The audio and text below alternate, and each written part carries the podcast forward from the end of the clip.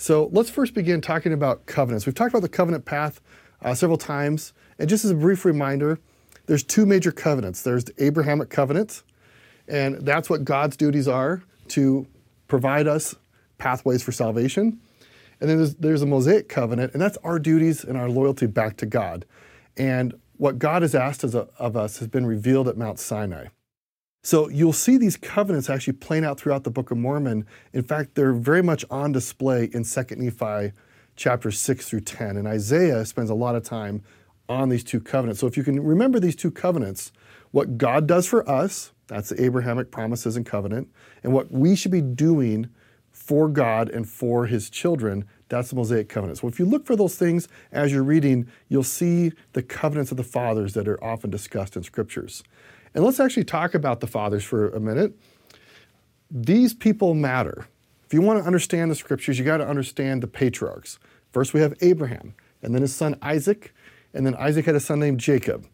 Then Jacob had 12 sons, and those sons are called the 12 sons of Israel. Why Israel? Jacob's name gets changed to Israel during this nighttime encounter with God that he has, where he wrestles with God and God gives him this new name. It's almost like this temple experience. And so we know Jacob also to be the same person to be is Israel. And so his sons become the 12 sons of Israel or the 12 tribes of Israel. And it's the descendants of the 12 tribes of Israel or the house of Israel or the Israelites, all these things refer to the same group, that they're taken into bondage and God sends Moses to save them. Actually, God saves them. And he gives them the Mosaic covenant at Mount Sinai, and he delivers that to the 12 tribes of Israel. And then later, there are a number of prophets who continue to call upon the memory of what God had asked the people to covenantally do at Sinai.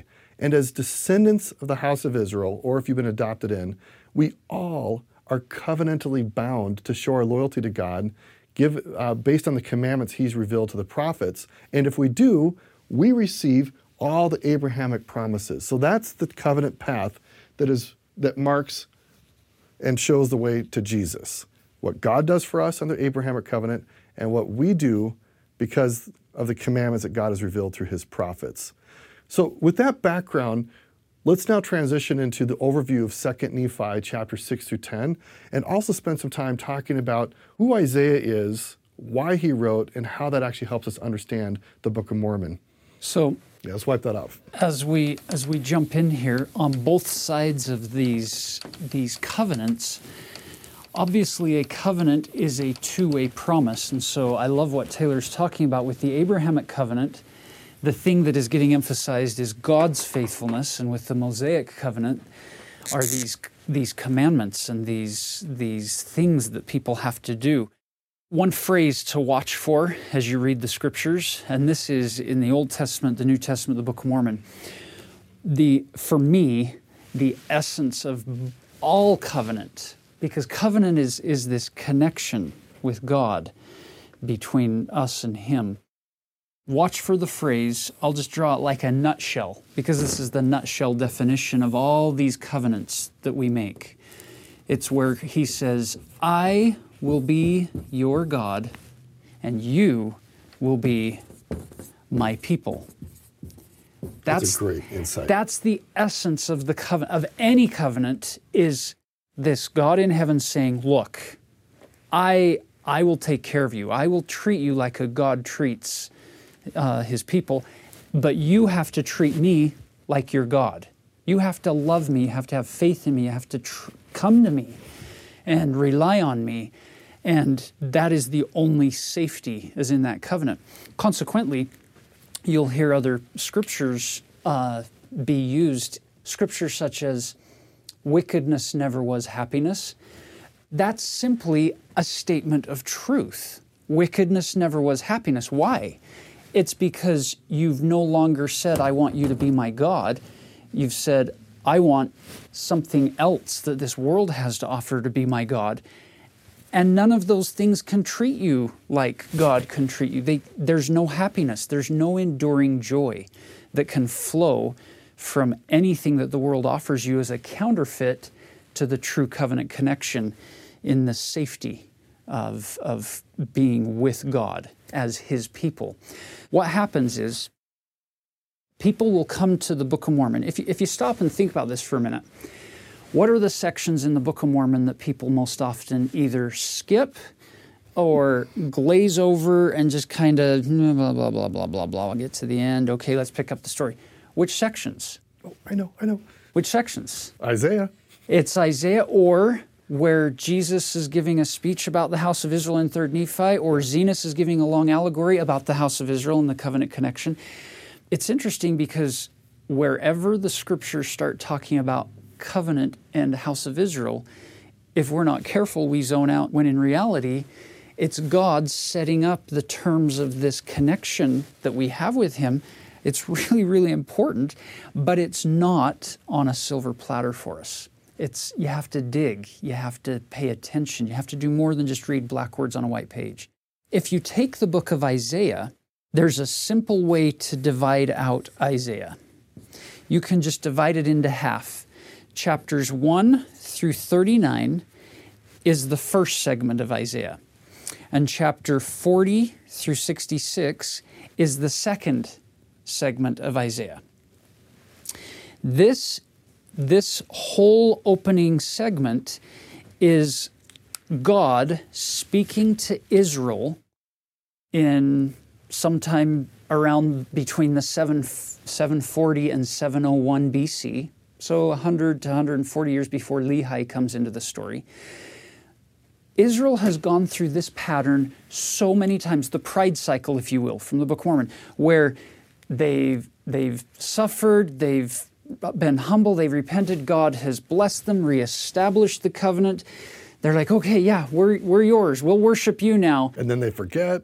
And then they forget, or they get prosperous and, and willingly go after other gods and they leave the covenant. You'll notice God's never the one leaving the covenant.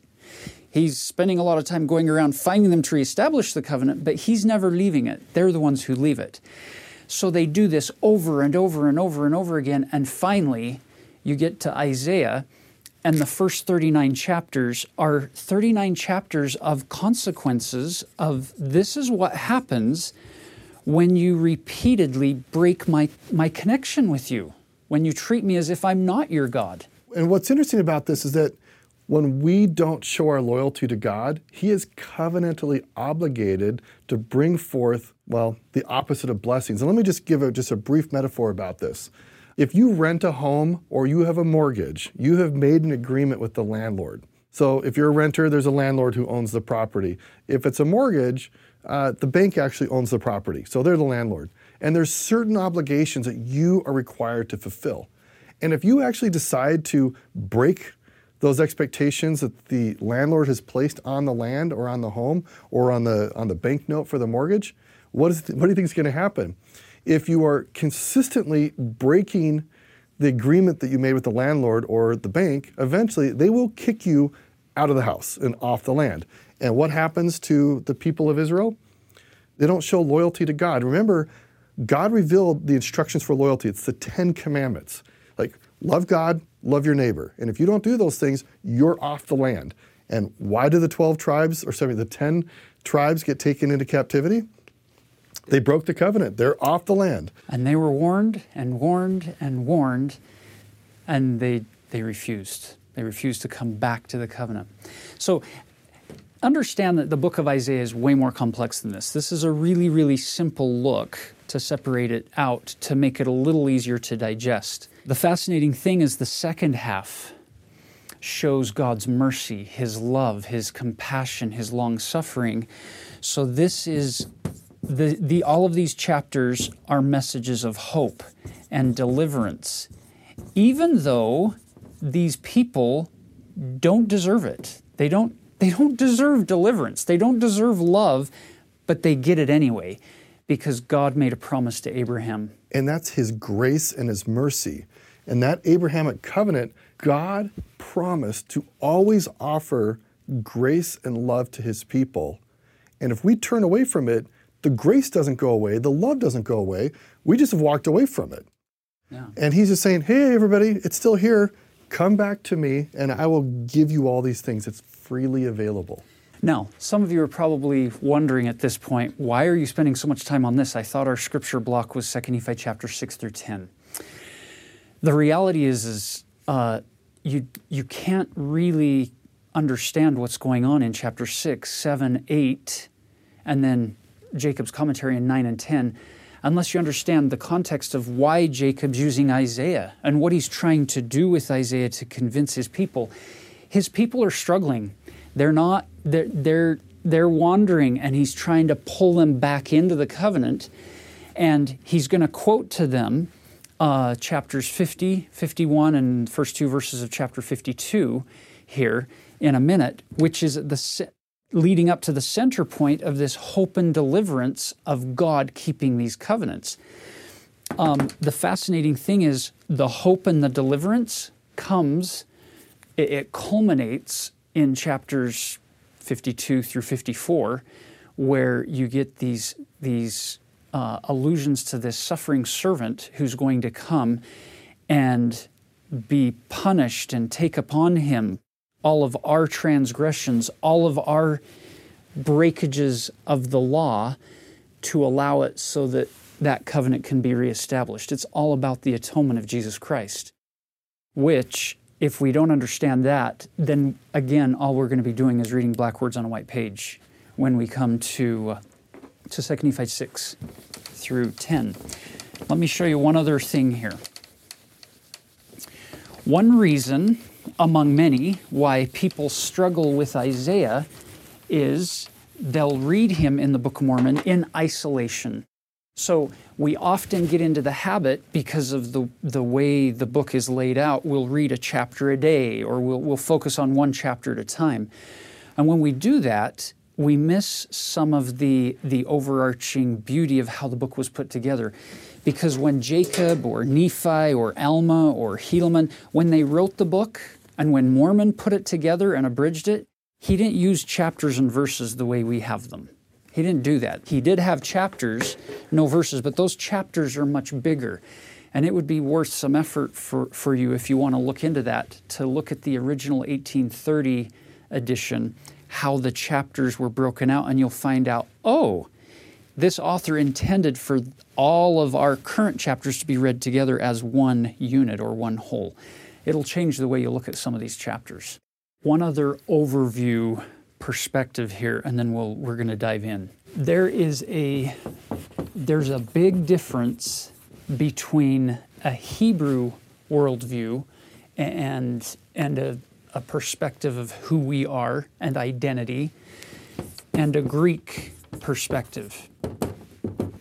The Hebrew people, Abraham, Isaac, Jacob, Joseph, the house of Israel, all of them, Moses, all of that group, all the way down into Jesus' time, the Hebrew people instinctively identify themselves at the group level or at the family level. There's a high sense of identity attached to my family, my tribe, my, my identity comes because I am of the house of Israel in this larger world.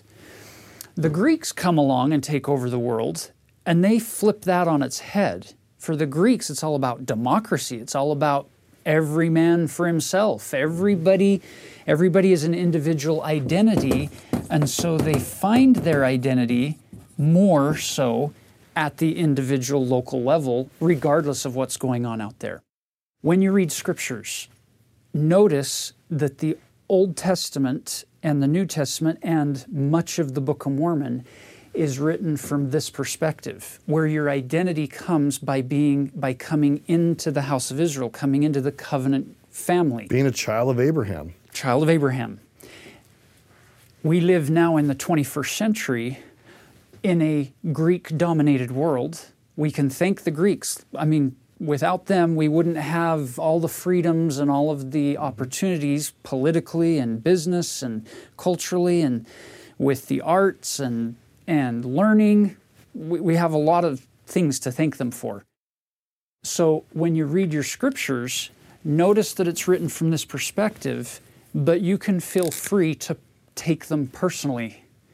So while we're talking about Isaiah referring to the house of Israel and the family and this group identity, that's good and we're not taking that away. We would never want to take that away because that's how it was given in its original context.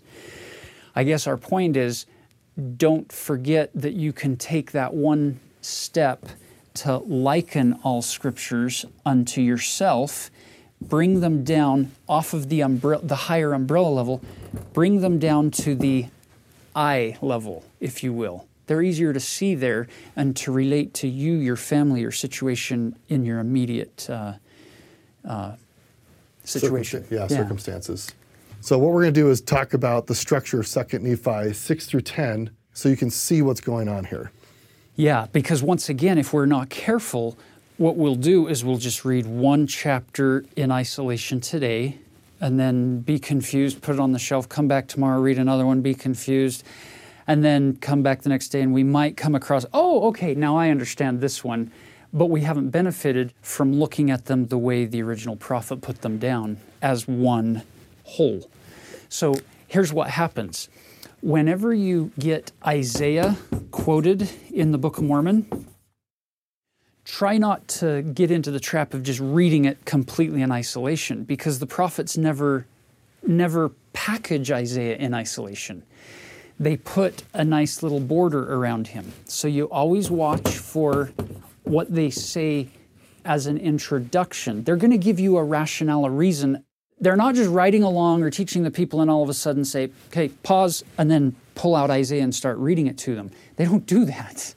There's a reason they're going to Isaiah, and they usually tell you why they're doing that here in the chapter or chapters right before. So, as a parenting technique, if I actually gave my kids an introduction of why I'm lecturing them with Isaiah, they would receive it better. But I'm just jumping right in. There you go. Especially if at the end you give them your prophetic or parental commentary. Right.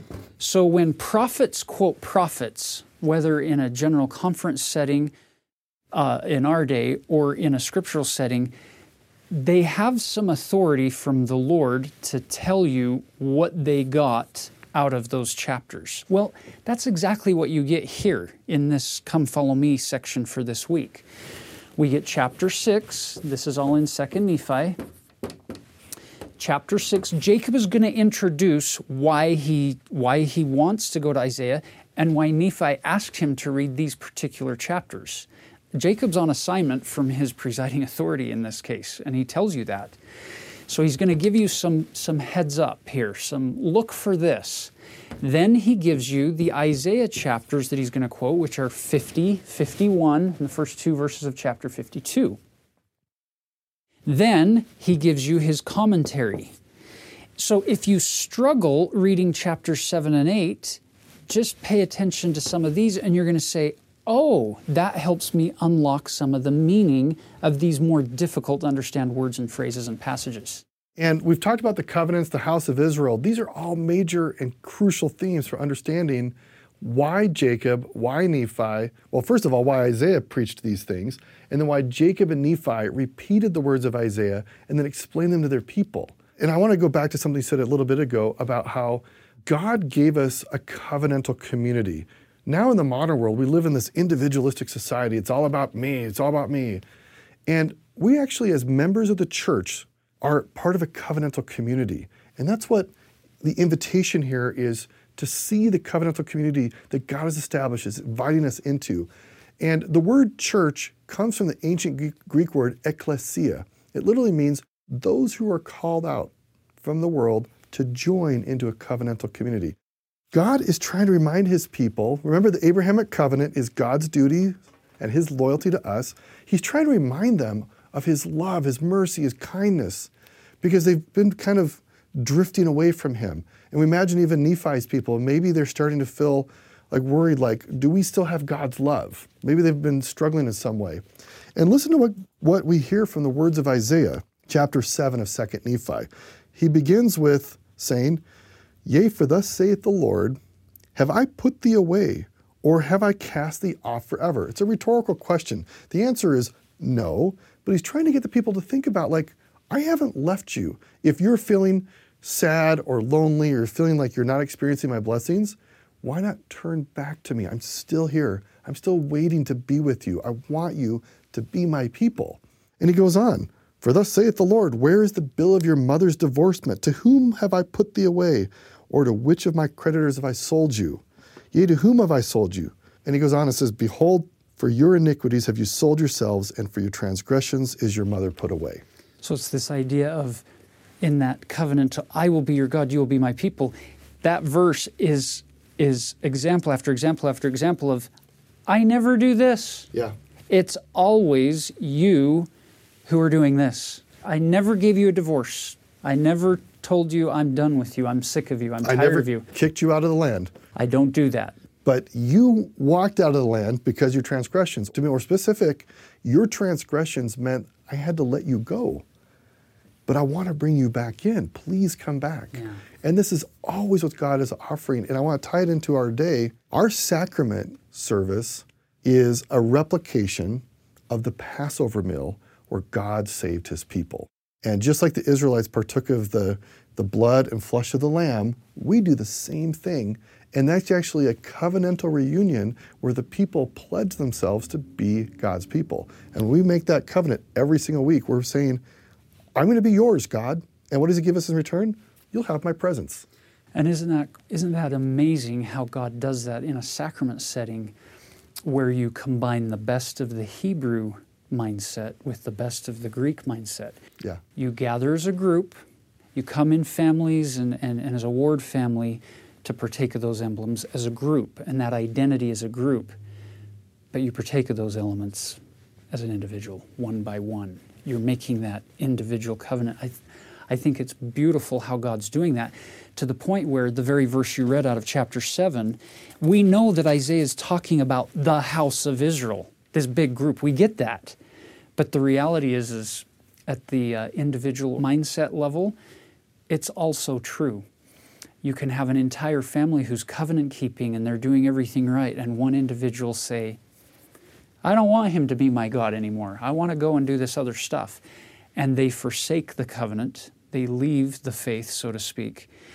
And the same exact thing can be said of that individual. Is God saying to that individual, Here's a writing of my divorcement, I'm done with you? No. So he treats us collectively and individually with this complete uh, love and covenant keeping perspective. And there's actually a number of passages here in Isaiah where he talks about and reminds people of his, his covenantal faithfulness. And so as you read 2 Nephi chapter 7 through 8, look for how does God describe himself? What does he say that he has done for the people or what he will do? And then what does he talk about what he expects the people to do or what they have or have not done? And that's can help elucidate what Isaiah is talking about. And then we can think about Jacob is trying to encourage the people of Nephi to trust God. God has not moved. He is still there, full of grace, full of mercy.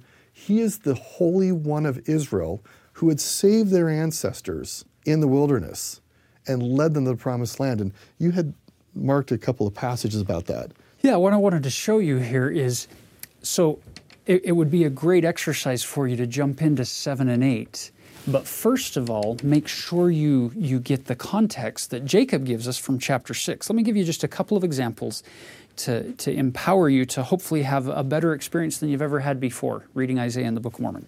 Look at verse 5 of chapter 6. This is Jacob's intro here. Now the words which I shall read are they which Isaiah spake concerning all the house of Israel. Wherefore they may be likened unto you, for ye are of the house of Israel. Again, Hebrew, you can take the Hebrew level, because, yeah, you're part of this big group, but also don't leave out the I level, that individual that, oh, wow, this, this applies to me directly, regardless of what anybody else does. It's pretty profound. Now look at verse 10. Again, thinking of the big group as well as you. After they have hardened their hearts and stiffened their necks against the Holy One of Israel, Behold, the judgments of the Holy One of Israel shall come upon them, and the day cometh that they shall be smitten and afflicted. Wherefore, after they are driven to and fro, for thus saith the angel, many shall be afflicted in the flesh, and shall not be suffered to perish, because of the prayers of the faithful, they shall be scattered and smitten and hated. Nevertheless, the Lord will be merciful unto them, that when they shall come to the knowledge of their Redeemer, they shall be gathered together again to the lands of their inheritance. We can see this through the history of the house of Israel, and I hope you can see this and sense this with regards to your loved ones who maybe have struggled and perhaps strayed from the covenant path. And if you read it through both of those lenses, I can promise you that you're going to have a better experience reading these chapters of Isaiah here, chapter 7 and 8, where he's, where he's going to be laying this out for us, what God has done for us, even though we've been completely unfaithful at certain times. We're not going to spend a lot of time in these chapters because we want to invite you to spend more time ex- for you exploring in the scriptures and having the Spirit guide you with some of these insights we provided. But why don't you spend a few minutes talking about a couple passages you, have highlighted? And I want to spend just a minute or two on the last two verses of 2 Nephi chapter 8. Okay, so I, I'm not going to cover anything in here. I want you to dive in. I want to just give one little teeny segment here in verse in chapter 8, which is uh, Isaiah 51, verse 12. Back to the idea of I will be your God, you will be my people. I am he Yea, I am he that comforteth you. Behold, who art thou, that thou shouldst be afraid of man who should die, and of the Son of Man who shall be made like unto grass? Why are you fearing people who aren't gods, organizations who aren't gods? They sometimes act like they are, they, they talk as if they are, but they're not. They're just they're they're made of the dust of the earth just like you are. But you're you're forgetting the Lord thy maker in verse 13, it, which kind of harkens back to something he said. I told you I wasn't going to take you into 7, but here I am. Go back to chapter 7, verse 11. Behold, all ye that kindle fire, that compass yourselves about with sparks, walk in the light of your fire and in the sparks which you have kindled. This shall ye have of my hand. Ye shall lie down in sorrow. The idea of you can try to set up your own light, you can try to set up your own your own sense of of of a God, but you're going to walk in darkness because the light you can kindle is nothing that can compare with what God sets up for us. And so he's he's setting up this beautiful contrast that the world we live in is pleading for you to leave God and come and embrace them. And he's saying you can, but you have this of mine hand. You're going to lie down in sorrow. And that's not a threat. It's just a reality. It just is. That is what's going to happen when you when you do this. But then the beautiful thing is is he'll still be kind to us. Look at verse 22. Thus saith thy Lord, the Lord and thy God pleadeth the cause of his people. Behold, I have taken out of thine hand the cup of trembling and the dregs of the cup of my fury. Thou shalt no more drink it again. No worldly organization no individual on the earth can make you that promise. Only God can make that promise. And He makes it over and over and over again. And once He has convinced us that He is God, He is immovable, His mercy endures forever, He concludes, I mean, Isaiah concludes 2nd Nephi chapter 8 with this call for us, this action for us to take. Okay, now that we know that God will be totally true to us, what should we do? Awake, awake, put on thy strength, O Zion. What's that strength? It's the atonement of Jesus Christ. It comes through repentance. Put on the beautiful garments, O Jerusalem, the holy city. For henceforth there shall no more come unto thee the uncircumcised and the unclean. Shake thyself from the dust. Arise, sit down, O Jerusalem. Loose thyself from the bands of thy neck, O captive daughter of Zion. So God is saying, I am here for you. I have never let you go. Please come back to me. Now, the chapter that most of you are probably most familiar with, chapter 9, which is the beginning of Jacob's commentary of what he's just read. And he takes us straight into this atoning, redemptive process that Jesus went through for us. And quite interestingly, he will share some things here that you don't find uh, explained in great detail in very many other places in all of the scripture. Let me give you an example. Look at verse 5. He says, I know, yea, I know that ye know, that in the body he shall show himself unto those at Jerusalem from whence we came. For it is expedient that it should be among them, for it behooveth the great Creator that he suffereth himself to become subject unto man in the flesh. Now, let me repeat that. It behooveth him, it's required of him. He has to do this. He has to suffer himself to become subject unto man in the flesh and subsequently die for all men, that all men might become subject unto him. Let's unpack that for a minute.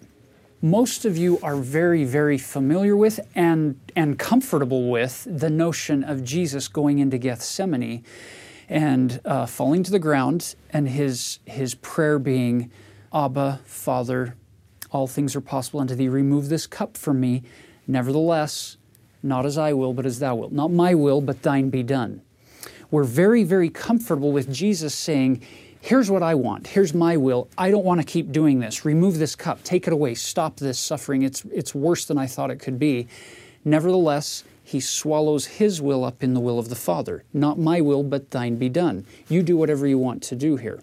But it's interesting that Jacob's wording here, it's the same idea, except for in this case, it's Jesus taking his will and having it be swallowed up in the will of men, not just any men, but those particular men, who Jacob later on is going to say, no other nation would crucify their God. It's as if Jesus is saying to them, Here I am. I don't want you to abuse me. Nevertheless, not my will, but thine be done. And boy, oh boy, do they, do they unleash on him. To harken back to some of the Isaiah passages, look at this. If you look back at chapter 7, verse 6, I gave my back to the smiter, and my cheeks to them that plucked off the hair. I hid not my face from shame and spitting. It's as if Jacob is saying, Jesus isn't wanting this to happen. It doesn't feel good. He doesn't enjoy it. But he's willing to allow his will to be swallowed up in their will, and they're having at him. They're smiting him. He gave his cheeks to them that plucked off the hair. Matthew, Mark, Luke, and John don't even go there. We don't even hear about that. Mm-hmm. In another passage there in Isaiah, he says that Jesus' countenance, his visage, his appearance is going to be marred more so than any man. The idea being they are going to abuse him to an incredible level.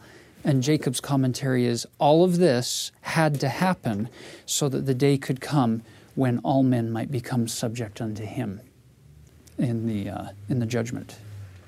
When I read this, I just find it so beautiful how the prophets all speak with the same voice. And it's all focused on Jesus, that if we will have him to be our God, we will find that the suffering we experience in this life will always be swallowed up in the suffering of Jesus Christ, that we can be redeemed brought back in the presence of God and find eternal happiness. So, to make sense of this next part, referring to what Jesus is going to accomplish um, in, in his infinite atonement process, we have to understand the, the two main elements that are at play here. When Adam and Eve partake of the fruit, they are promised, in the day thou eatest thereof, thou shalt surely die. So there's a, a spiritual death where they're, they're removed from the presence of Heavenly Father. But then within that thousand year, one day of the Lord, whatever way you want to look at that, they're also going to die physically. So we have this physical death that becomes a reality for all of us as children of Adam and Eve. But we also have this spiritual separation from God that we have also inherited. Um, so we would just call this death, and this would ultimately be hell.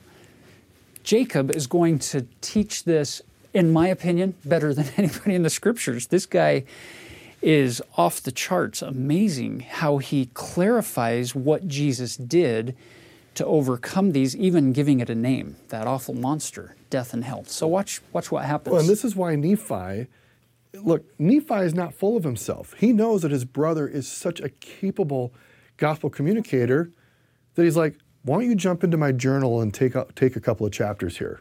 You know, I would have never done it with any of my brothers because I know exactly what they would write about me. Okay, it'd be the truth. It'd be very embarrassing. so he's he's. I love that. He's he's saying, Jacob, I'm I'm the prophet. I'm in charge of the people, but I want to delegate this part of the meeting. You teach the people this. You you understand this. We've had a lot of conversations, and Dad taught you well, and go for it. Look at what he says, verse seven. Wherefore it must needs be an infinite atonement. Save it should be an infinite atonement, this corruption could not put on incorruption. Wherefore the first judgment which came upon man must needs have remained. What was the first judgment? Getting kicked out of the Garden of Eden. And without an infinite atonement, that judgment would remain to an endless duration. Now, let me just pause here for a second. Go back to that moment in Gethsemane, middle of the night Jesus is on the ground. Look at his prayer Abba, Father, all things are possible unto thee. Remove this cup from me. If the sentence stops there, from our perspective, if we're up in heaven watching that and we hear that, is our reaction, oh, it's not a big deal? I think that it is a big deal because we understand this doctrine here from Jacob's speech here in about 550 BC. Look at what he says would happen to us if Jesus doesn't complete an infinite atonement. If so, this flesh must have laid down to rot and to crumble to its mother earth to rise no more. Those are pretty sobering words. That becomes eternal for us. To rise no more, you're done. Now, look what happens to your spirit if Christ doesn't complete an infinite atonement. Verse 8 Oh, the wisdom of God, His mercy and His grace. For behold, if the flesh should rise no more, our spirits must become subject to that angel who fell from before the presence of the eternal God and became the devil, to rise no more. Jacob used the same four words, to rise no more, to say, that's what happens to your body if Jesus doesn't complete an infinite atonement. To rise no more. That's what happens to your spirit if Jesus doesn't complete an infinite atonement. We're kind of in a fix here.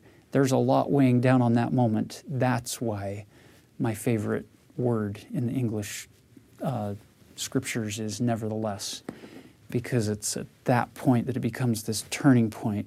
Nevertheless, not my will, but thine be done because without Him completing that infinite atonement, there's no purpose in any of us trying to find any kind of joy. Enduring joy of any kind doesn't exist without this infinite atonement in place. So look at verse 10. Oh, how great the goodness of our God, who prepareth a way for our escape from the grasp of this awful monster. Yea, that monster, death and hell, which I call the death of the body and also the death of the Spirit. And because of the way of deliverance of our God, the Holy One of Israel, this death of which I have spoken, which is the temporal, shall deliver up its dead, which death is the grave. And then he also talks about how we'll overcome this and be brought back into the presence of the Father for judgment. One of the powerful words here is the word wisdom in verse 8. Oh, the wisdom of God. In a prior video, I talked about uh, the power of that word wisdom. And other words in English that are related to the word wisdom are vision, evidence, uh, story, history. And what God does is He shows us through the stories of the scriptures, the history of the house of Israel, He gives us evidence of His love, of this covenant path that saves us from this, these deaths. And that leads us to wisdom. And truly, uh, we both work in higher ed, and people want to become more wise. They go and get an education. And I'm jumping ahead just briefly, but this verse 29 it says, To be learned is good if they hearken unto the counsels of God. That is true wisdom. Don't get me wrong. I mean, studying the world and history and anything else that we might learn about is great, but true wisdom is seeing evidence for God's love. And that is what Jacob's trying to reveal to us in plain words that just cannot be misunderstood. And of all the learning you can get in the world, the most important learning you can get is to hearken to the counsels of God and to believe the witness, which actually comes from the word wisdom. The word wit means uh, wisdom to see and vision, is this witness that Jesus Christ is our Savior and He saves us from these twin deaths that we are all subject to without his loving kindness. So, something for you to, to pay attention to as you go through chapter 9.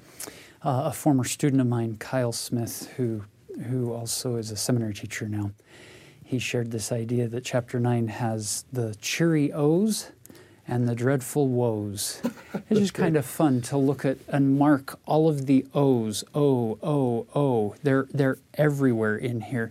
Jacob is overcome with, with joy at, at the deliverance that is promised him, and he's using this O um, over and over again. And then the second half of chapter 9, he's going to use those dreadful woes. What happens when you don't take upon you the name of Christ, when you don't recognize his infinite atonement? It's a, it's a life of woe.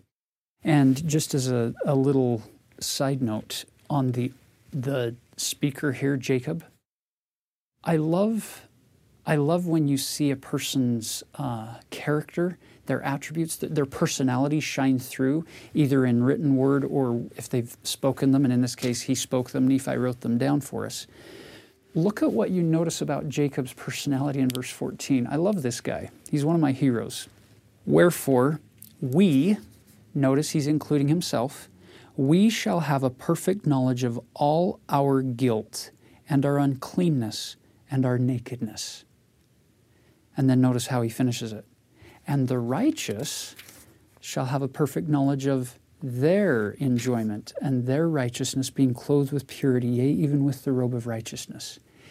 I don't know very many people who are more righteous than Jacob, who are more good than Jacob, and yet he's being so cautious to not come across as self righteous. He's saying, Look, we, we're going to remember all of the bad things we did, but the righteous, they're going to remember all of their goodness and their purity and their righteousness. And he's not putting himself in that group, he's putting himself in this group. And I don't know. There's something about that that I really like. Well, it's this humility. He recognizes he participates in this condition as well, and he needs, we all equally need the atoning love of Jesus Christ. It's just that simple. So, one, one closing thought for me in chapter 10. So, Jacob, he, he gives that long speech in chapter 9. It's been a long day. They go home. They come back the next day and he gives the second half, which is chapter 10. I want you to notice what he says at the very end of his speech, chapter 10, verse 24. Wherefore, my beloved brethren, reconcile yourselves to the will of God. That's what Jesus did, reconciled himself to the will of God, and we want to be more like him. And not to the will of the devil and the flesh.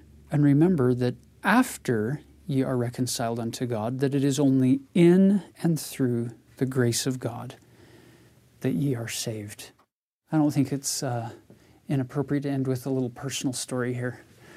One time, uh, many years ago, my son Jarrett was uh, turning four and he wasn't potty trained yet, and that bothered me.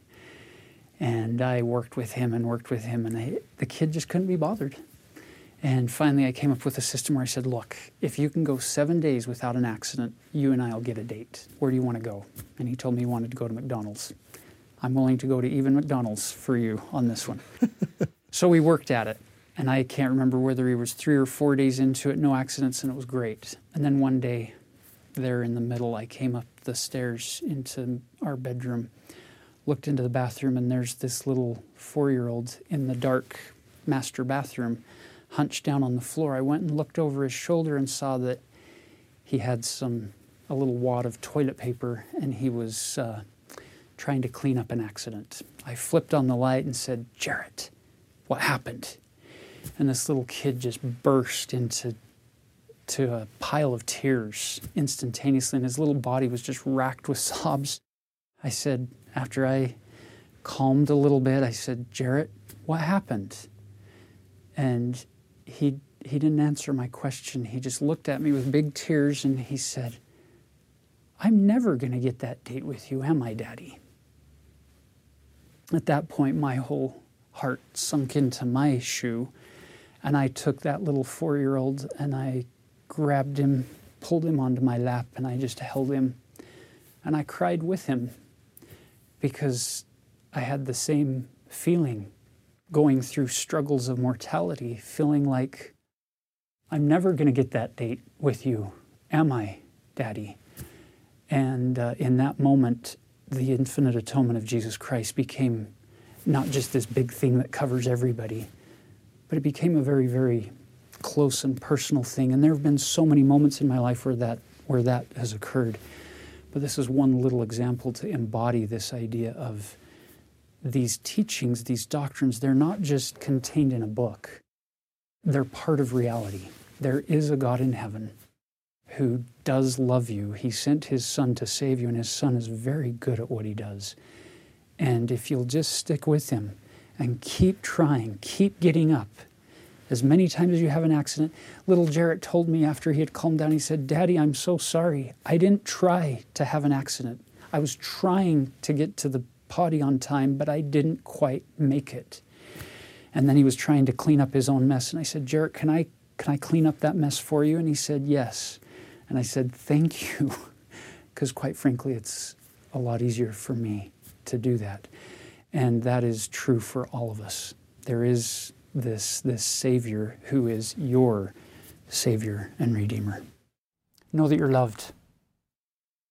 The Come Follow Me program is an incredible resource to aid your gospel study.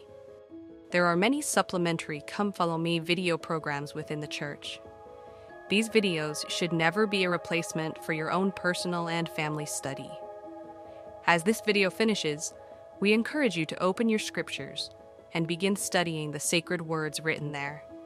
If you need additional resources to enhance your study of the scriptures, please check out the Gospel Learning app from Scripture Central.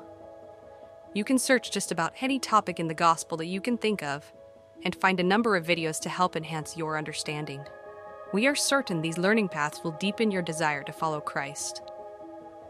The Gospel Explorer feature within the app was created with the Come Follow Me program in mind. Let's explore the learning paths in the Gospel Learning app this week. On the left path, we dive into the topic of prophets quoting the words of past prophets. This helps build our faith that God is continually guiding us and speaking to us through his living prophets.